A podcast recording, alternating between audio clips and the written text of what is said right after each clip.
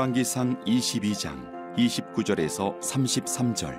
이스라엘의 왕과 유다의 여호사밧 왕이 길랏 라못으로 올라가니라. 이스라엘의 왕이 여호사밧에게 이르되 나는 변장하고 전쟁터로 들어가려 하노니 당신은 왕복을 입으소서 하고 이스라엘의 왕이 변장하고 전쟁터로 들어가니라. 아람 왕이 그의 병거의 지휘관 32명에게 명령하여 이르기를 너희는 작은 자나 큰 자와 더불어 싸우지 말고 오직 이스라엘 왕과 싸우라 한지라 병거의 지휘관들이 여호사밧을 보고 그들이 이르되 이가 틀림없이 이스라엘의 왕이라 하고 돌이켜 그와 싸우려 한즉 여호사밧이 소리를 지르는지라 병거의 지휘관들이 그가 이스라엘의 왕이 아님을 보고 쫓기를 그치고 돌이켰더라.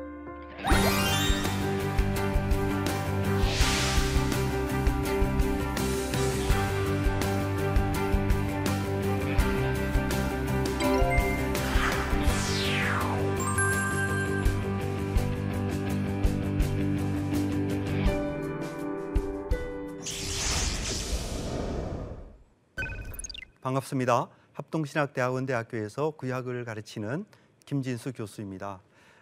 지금까지 이제 모두 11차례에 걸쳐서 열왕기상을 살펴보았는데 오늘 이제 그 마지막 시간으로 어, 열왕기상 22장 이제 12번째 강의 하도록 하겠습니다.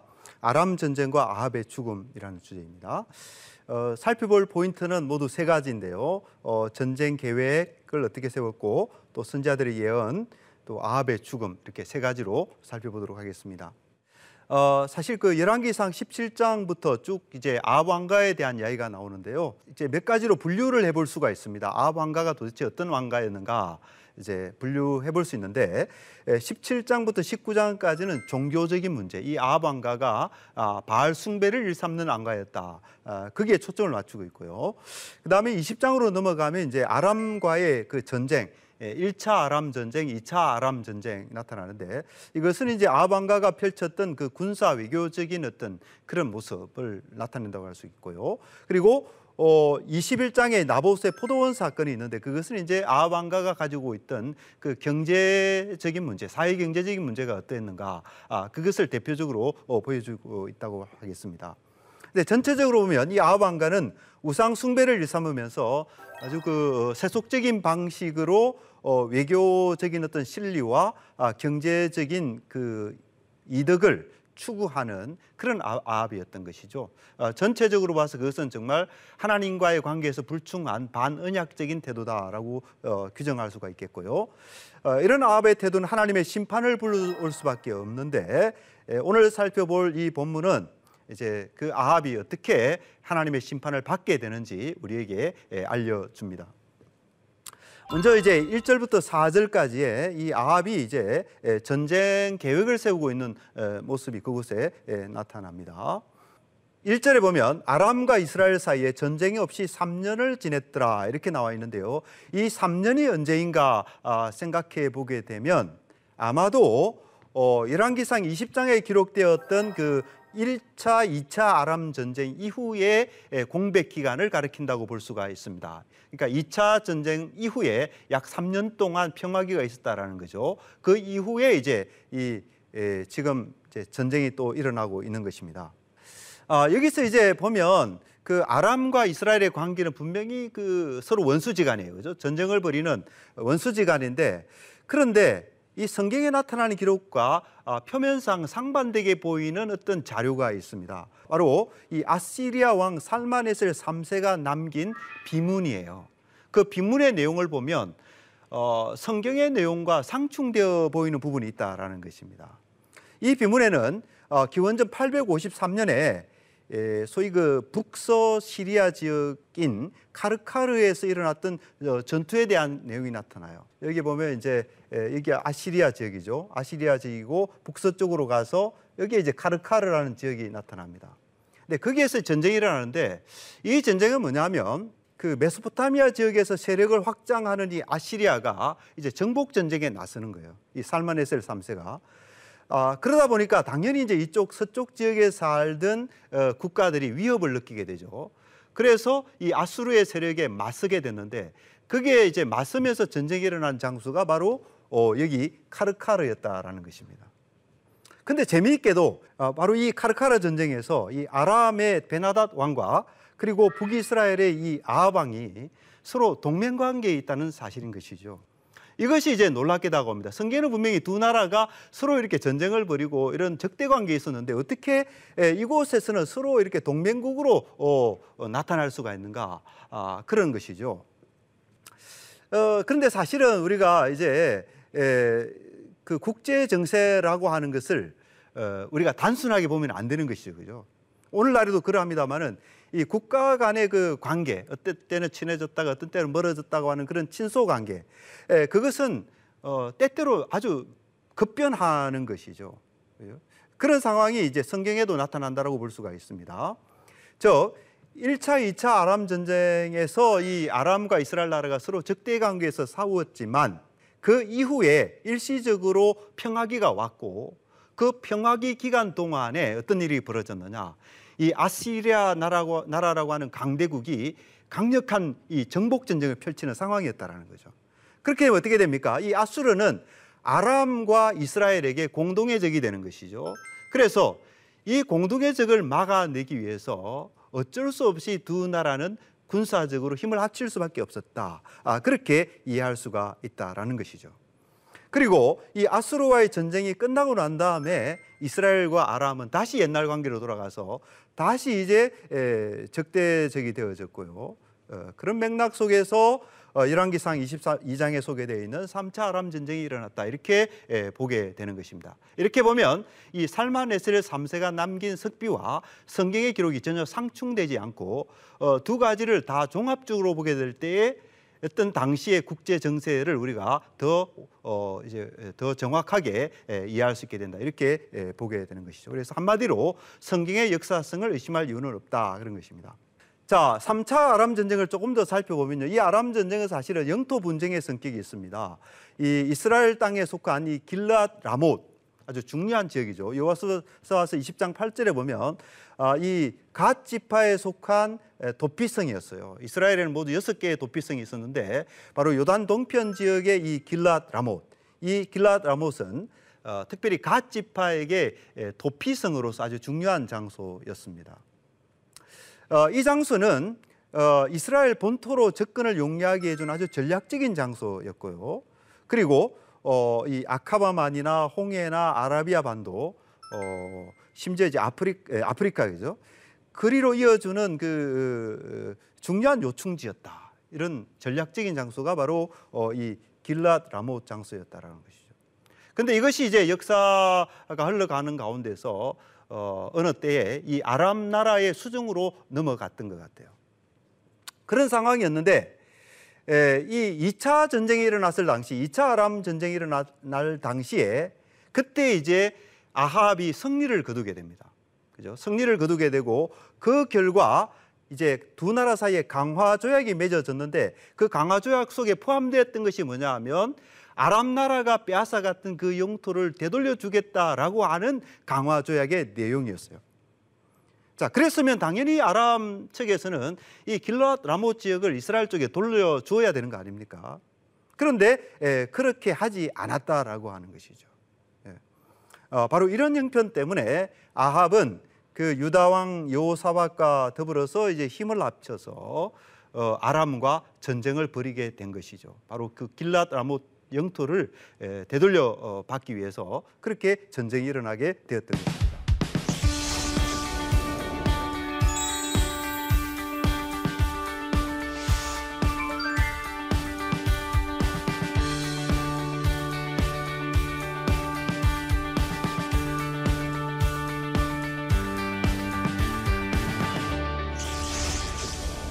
그다음에 이제 선지자들이 이제 예언을 하게 되는 내용이 보이, 나타나는데 어, 이 이제 전쟁에 떠나기 전에 예, 과연 이 전쟁을 이길 것인가 아, 어떻게 될 것인가 이제 궁금하죠. 아, 그래서 왕들이 선지자를 불러서 선지자들에게 이제 조언을 구합니다. 근데 그때 이 아합 왕실에 있던 400명의 이제 선지자들이 이제 예언을 하게 되는데요. 이 사람들이 이제 에, 아합에게 나타나서 와서 예언을 합니다.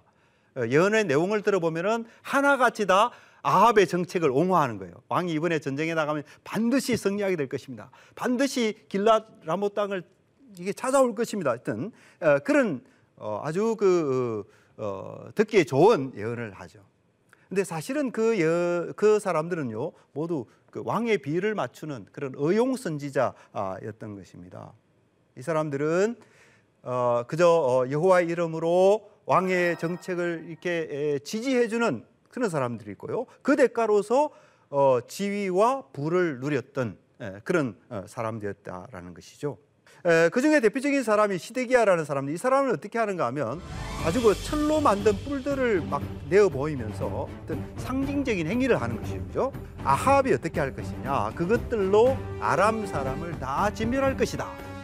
이 아합이 이 얘기를 들었을 때 얼마나 기분이 좋았겠습니까? 의기양양했겠죠, 그죠? 바로 그 목적으로 그렇게 이제 시드기야가 아, 예언을 했던 것입니다. 바로 이런 사람들을 가리켜서 우리는 뭐라고 합니까? 거짓 선지자라고 하는 것이죠.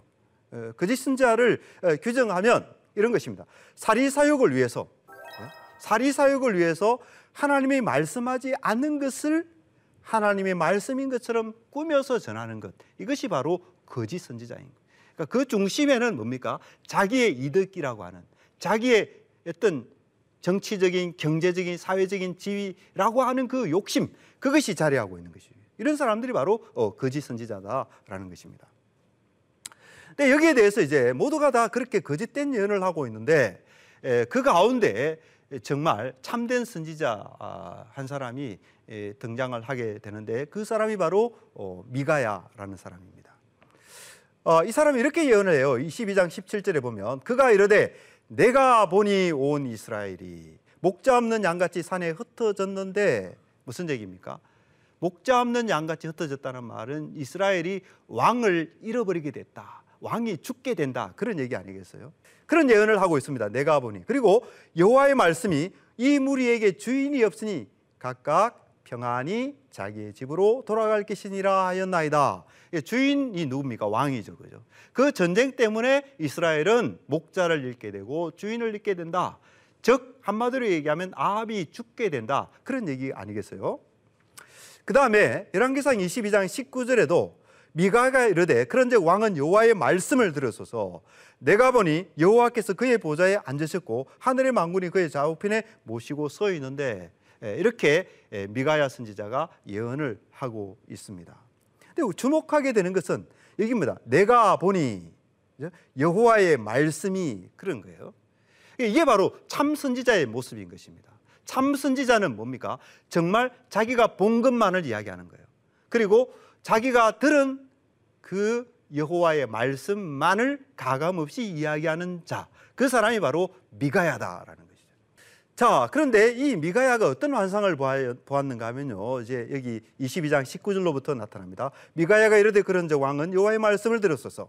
내가 보니 여호와께서 그의 보좌에 앉으셨고 하늘의 망군이 그의 좌우편에 모시고 써 있는데 이런 천상의 장면이죠. 그죠? 여호와께서 말씀하시기를 누가 아합을 꿰어 그를 길랏 라모스에 올라가서 죽게 할고 하나님께서 아합을 죽이기로 뜻하신 것입니다. 한 영이 나와 여호와 앞에 서서 말하되 내가 그를 꿰겠나이다 이런 제안을 합니다. 그래서 하나님께서는 어떻게 하겠느냐 물으세요. 그러니까 대답하기를 내가 나가서 거짓말하는 영이 되어 그의 모든 선자들의 입에 있겠나이다. 여호와께서 이르시되 너는 꿰겠고 또 이루리라 나가서 그리하라 하나님의 재가를 받아서 이제 일이 진행된다 그런 얘기가 아, 되는 것이죠. 자, 우리가 이제 미가야가 보았던 환상을 지금 이제 살펴봤는데요. 여러분들 이 환상을 어떻게 생각하세요? 이 환상은 사실은 여러분들 오해하지 마셔야 됩니다. 이것은 어, 비유적 환상이다. 패러볼릭 비전이다. 이것을 잊지 마셔야 하는 거예요. 다시 말해서 이 환상은 하늘의 실제를 있는 그대로 보여주는 사실적인 환상. 아, 하늘에도 실제로 저런 모습이 있구나. 아, 그렇게 생각하면 오해다라는 것이죠. 이 환상은 비유를 비유적인 것인데 어, 여러분들 비유는 왜 사용됩니까? 교훈을 위한 것이죠. 그죠? 그래서 하나님께서 아합을 심판하시고자 하는 뜻을 어떻게 하시느냐? 주권적으로 이루신다. 하나님께서 그 뜻을 주권적으로 이루신다라고 하는 것을 알려주시기 위한 교훈하기 위한 하나의 비유적인 환상이다. 아, 이것을 여러분들이 잊지 마셔야 하는 것이죠. 즉 악한 존재, 이 거짓말하는 영 아니겠어요? 어, 이 악한 존재조차도 하나님의 뜻을 이루는데 도구로 사용된다라는 것을 가르치는 하나의 교훈적 성격을 가지고 있는 교훈적인 비유이다. 이걸 실제적인 비유라고 생각하면 어, 그러면 오해가 생기게 되는 것이죠. 또 이제 우리가 주목을 해야 되는 것은 이 그 본문 기록을 보면요. 어, 대조가 나타나요. 22장 10절에 보면 이스라엘의 왕과 유다의 여호사밧 왕이 왕복을 입고 성문 어기 광장에서 각기 왕자에 앉아 있고 모든 선지자가 그들의 앞에서 예언을 하고 있는데 자, 이 장면을 기억하시기 바랍니다. 그런데 이제 19절로 가면 이것과 아주 유사해 보이는 그런 장면이 나타나요. 그런데 이 여기에서는 이제 하늘의 장면입니다. 자, 미가야가 이르되 그런즉 왕은 여호와의 말씀을 들으소서 내가 보니 여호와께서 그의 보좌에 앉으셨고 그렇죠. 여기에 왕들이 왕자에 앉아 있는 것과 아, 대조가 되는 것입니다. 어, 보좌에 앉으셨는데 어떻게 돼 있느냐? 하늘의 망군이 그의 좌우편에 모시고 서 있는데 그렇죠. 그러니까 땅의 그 모습과 하늘의 모습이 신기하게도 이렇게 상응 관계 있고 어, 이렇게 대응 관계 있다라는 것을 쉽게 알 수가 있습니다. 자, 이것은 우리에게 뭘 보여, 나타내 보여주느냐? 아, 이것이죠, 그죠? 어, 인간 왕들이 땅에 사는 모든 의논과 계획이 어떠하냐? 에, 그 의논과 계획은 사실은 하늘의 왕이신 하나님의 뜻 아래 있다. 하나님이 주관하신다. 하나님이 그 모든 것을 통치하시고 다스리신다. 에, 그런 사실을 생생하게 에, 보여주는 것이 인간완들이 이 땅에서 자기들 생각대로 자기 독단대로 하는 것 같지만 사실은 그 모든 것이 하나님의 뜻을 이루는 에, 그런 어, 그 어, 차원을 넘어서지 않는다 아, 그런 얘기가 아, 아, 되겠죠, 그죠? 이제 이런 그 미가야의 예언이 있자 이 거짓 선지자의 대표격인 시드기야가 어떤 반응을 보이느냐? 여기 보면 히드기야의 이 태도를 보면요. 굉장히 독단적이고 굉장히 폭력적입니다. 예. 22장 40, 24절에 이렇게 나와요. 그나나의 아들 시드기야가 가까이 와서 미가야의 뺨을 치며 이르되 여호와의 영이 나를 떠나 어디로 가서 내게 말씀하시느냐. 여기에 보면 이 사람이 얼마나 독단적인 생각을 하고 있느냐 하는 것을 알 수 있게 돼요. 마치 여호와의 영을 자기가 독점할 수도 있기라도 하는 것처럼 그런 생각을 하고 있는 거 아니겠어요? 여호와 영이 자기를 떠나서 다른 데갈수 없다는 거죠. 예. 자 여기서 우리는 이런 사실을 깨닫게 됩니다. 이 시드기야가 가지고 있는 분명히 잘못된 종교죠. 그 잘못된 종교는 어떤 형식으로 어, 나타나게 되느냐? 바로 난폭함으로 표현이 되게 되는 것이고요. 그리고 교리적인 왜곡, 마치 하나님의 응을 자기가 독점할 수 있기라도 생각하는 것처럼 그게 뭡니까? 그게 바로 교리적인 왜곡 아니겠어요? 그리고 그 속에는 인격적인 오만과 독선 이런 것들이 예, 들어있다라는 것이에요. 그래서 어, 올바르지 못한 신앙, 올바르지 못한 종교는 항상 이런 성격을 가지고 있다라는 것입니다. 난폭성과 어떤 교리적인 왜곡과 인격적인 오만과 독선 뭐 이런 것들이 다 이제 예, 같이 하고 있는 것이죠. 자 여기에 대해서 이 미가야 선지자, 이 참된 선지자죠. 이, 이 분이야말로 어, 모범을 보여주고 있는데요.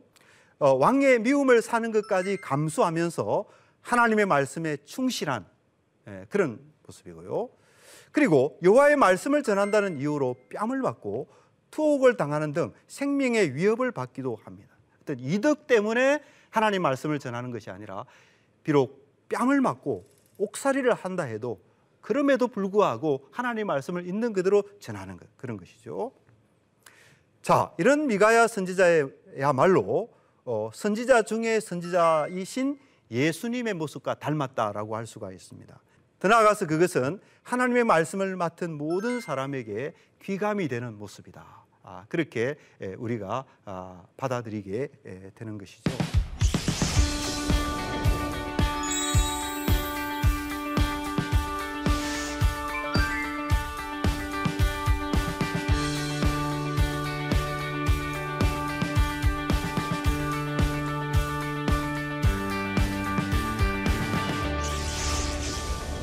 자 마지막으로 이제 아합의 죽음에 대한 음, 단락인데요.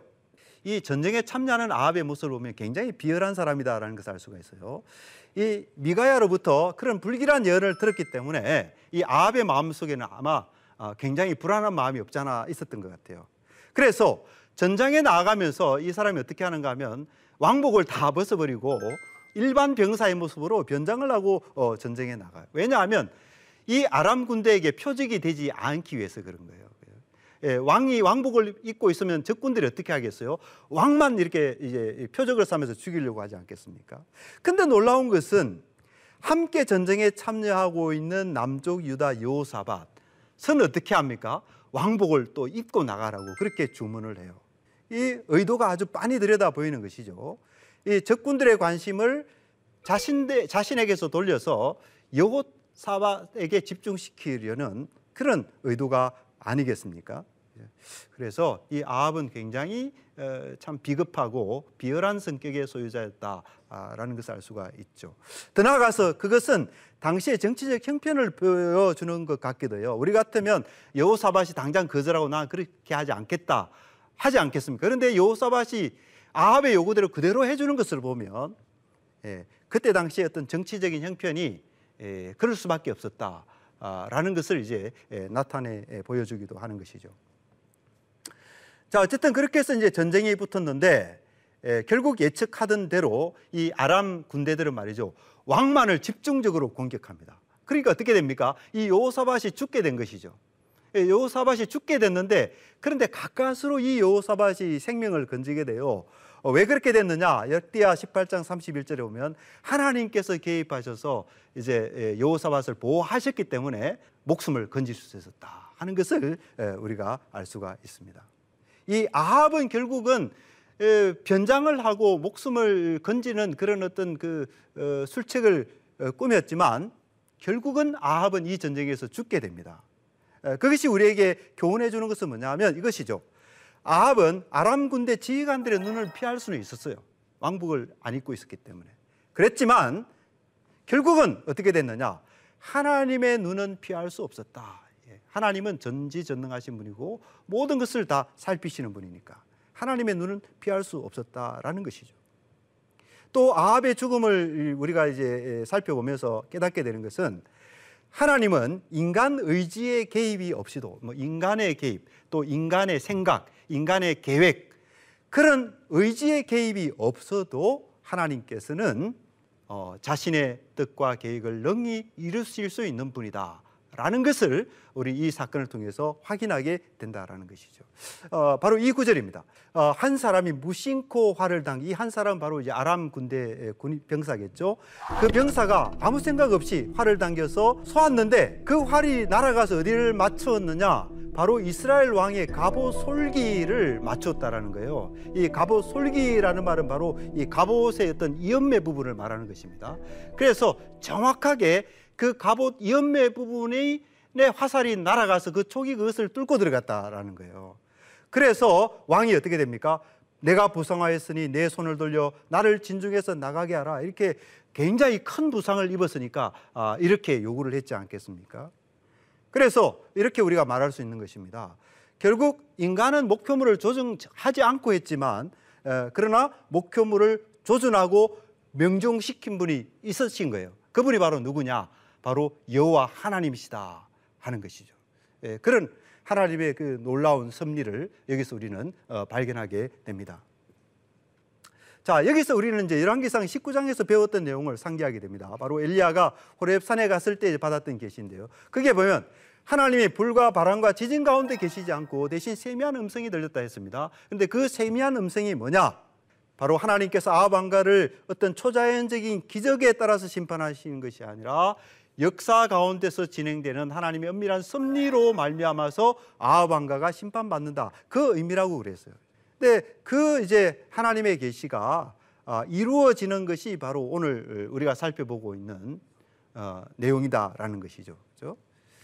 즉 아합이 우연히 손화살에 죽게 된 것은 바로 역사 가운데 진행되는 하나님의 섭리가 얼마나 아, 어떻게 나타나고 있는가 아, 그것을 대표적으로 어, 보여주고 있다.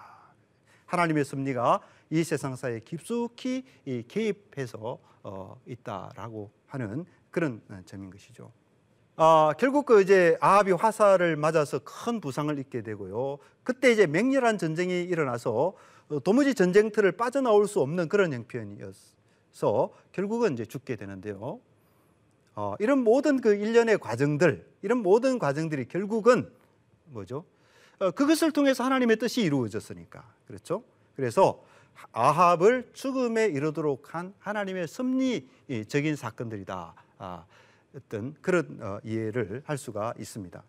어, 그래서 이 아합이 죽게 되는데 그것은 결국 예언의 성취 성격을 가지게 되는데요. 어, 22장 38절에 보면 그 병거를 사마리아 못에서 씻음에 개들이 그의 피를 핥았다. 아합의 죽음을 이렇게 묘사하고 있습니다. 그런데 이것은 어, 과거에 엘리야 선지자가 예언했던 내용과 그대로 일치해요. 21장 19절 나봇의 포조원 사건 때 이 엘리야가 아합에 대해서 이렇게 예언했죠. 나봇의 피를 핥은 곳에서 개들이 내 피고 내 몸의 피도 핥으리라 이렇게 예언했는데 그 예언이 성취되어서 어떻게 해요? 개들이 그의 피를 핥았다 이렇게 말씀하고 있는 것입니다. 네, 결국 이 아합의 삶을 보면 아합의 삶을 보면 어, 굉장히 가정한 삶을 살아왔는데요. 어, 그의 삶과 마찬가지로 죽음 또한 가증한 죽음으로 끝을 맺고 있습니다. 어, 우리가 아는 것처럼 아합은 그의 재위 기간 동안 늘 바알 숭배를 장려하고 또 어, 세속적인 부와 명예를 추구하며 이 하나님을 배반하는 그런 반언약적인 행위를 일삼아 왔습니다. 그런 그가 어떻게 됩니까? 창기들이 목욕하는 곳에서 개들이 그의 피를 핥았다 이렇게 말하고 있어요. 이것은 어, 이것이 나타내는 바는 바로 이것이죠.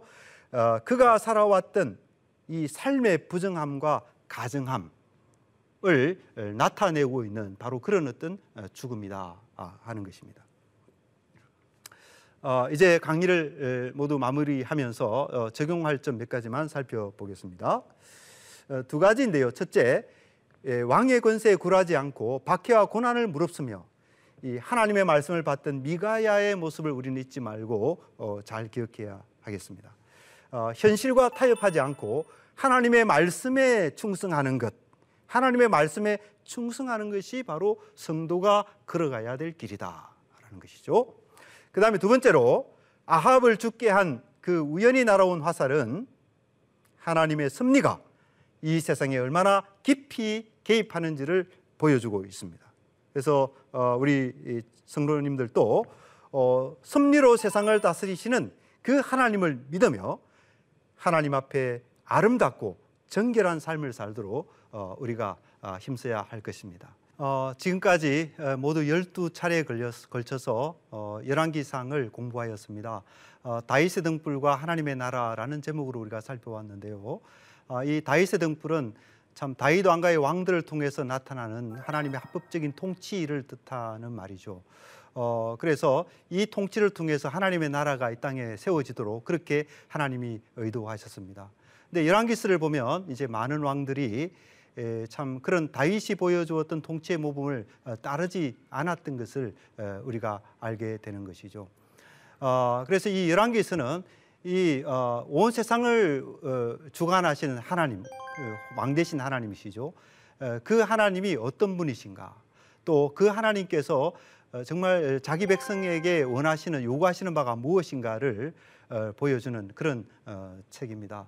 그래서 우리 모든 성도님들 정말 이 열왕기서를 통해서 우리가 살펴보았던 그 온 세상의 왕이신 하나님, 또 그 백성이 자기 그 하나님께서 자기 백성에 요구하시는 바 아, 이런 것을 어, 기억하시면서 어, 다윗의 등불 아래 예, 참 다윗을 통해서 나타났던 그 하나님의 통치, 통치의 빛 아래 예, 살아가시는 복된 어, 성도님들 다 되시기를 예, 바랍니다. 아, 그동안 열심히 시청해 주신 시청자 여러분들께 예, 감사드립니다.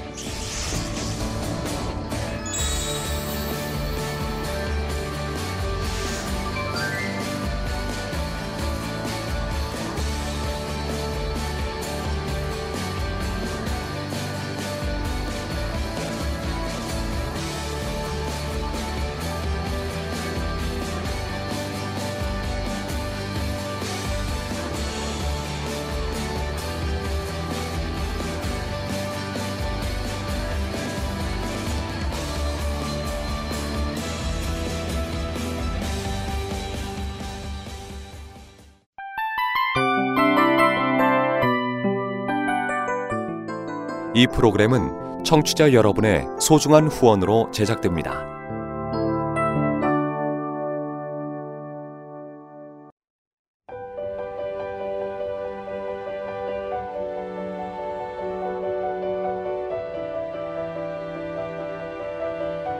세상에는 수많은 교회들이 있지만 더 깊이 있는 말씀 강해를 찾기 위해 크기로만 교회를 선정하지 않습니다.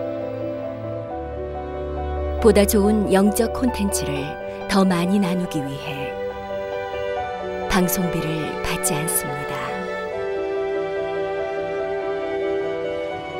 1년 365일 복음만 전하고 싶어서 우리는 광고를 하지 않습니다. 온누리의 복음을 땅끝까지 CGN TV와 함께 땅끝 선교사가 되주세요